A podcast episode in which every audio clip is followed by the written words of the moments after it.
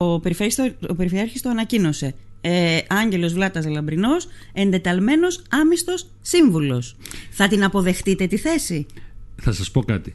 Ε, πριν την ορκομοσία είχαμε μαζευτεί όλοι οι υποψήφοι των νησιών και μας ανακοίνωσε τους όρους με τους οποίους θέλει να δουλέψουμε τα επόμενα χρόνια ο Περιφερειάρχης. Mm-hmm. Ε, κλείνοντας λοιπόν αυτά, αφού μας είπε πώς θέλει να αφοσιωθούμε στο, ε, στο αντικείμενο το οποίο θα μας ανατεθεί και θα πρέπει να είμαστε συνεπείς και να πηγαίνουμε και να έχουμε κάποιο ωράριο και όλα αυτά μας είπε ότι σε κάποια στιγμή θα επικοινωνήσει μαζί μας και θα μας εκφράσει τις προθέσεις του. Ωραία, επικοινώνησε μαζί σας; Λοιπόν, επικοινώνησε ο Περιφερειάρχης ε, μαζί μου μου είπε ότι σκέφτομαι να κάνω τον τόλι έπαρχο και σένα θα σε κάνω εντεταλμένο περιφερειακό σύμβουλο. Λέω, Περιφερειάρχη, ε, με θέματα της Λίμνου. Λέω, με θέματα της Λίμνου ο έπαρχος με τι θα ασχολείται. Και αυτός με θέματα της Λίμνου.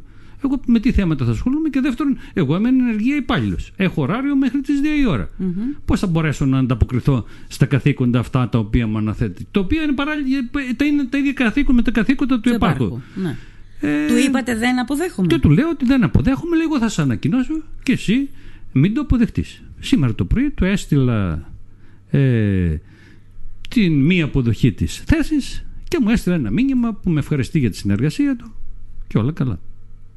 Μάλιστα. Ποτέ δεν θα συμβιβαστώ λιγότερο από αυτά τα οποία πρέπει να έχουν και λιμνή.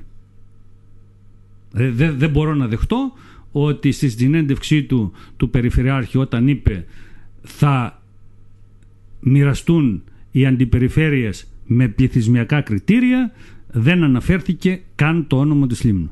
Άρα λοιπόν ήταν ο ένας και μεγάλος λόγος να μην το αποδεχτώ συν το όλα τα άλλα αυτά που μιλήσαμε για συμβόλαια, υποσχέσεις ε, και όλα αυτά. και πάλι σου λέω ότι δεν με ενδιαφέρει ο θεσμός του αντιπεριφερειάρχη αλλά υπάρχουν δύο άνθρωποι το οποίο θα μπορούσαμε να συζητήσουμε πώς θα βοηθούσαμε το νησί μας.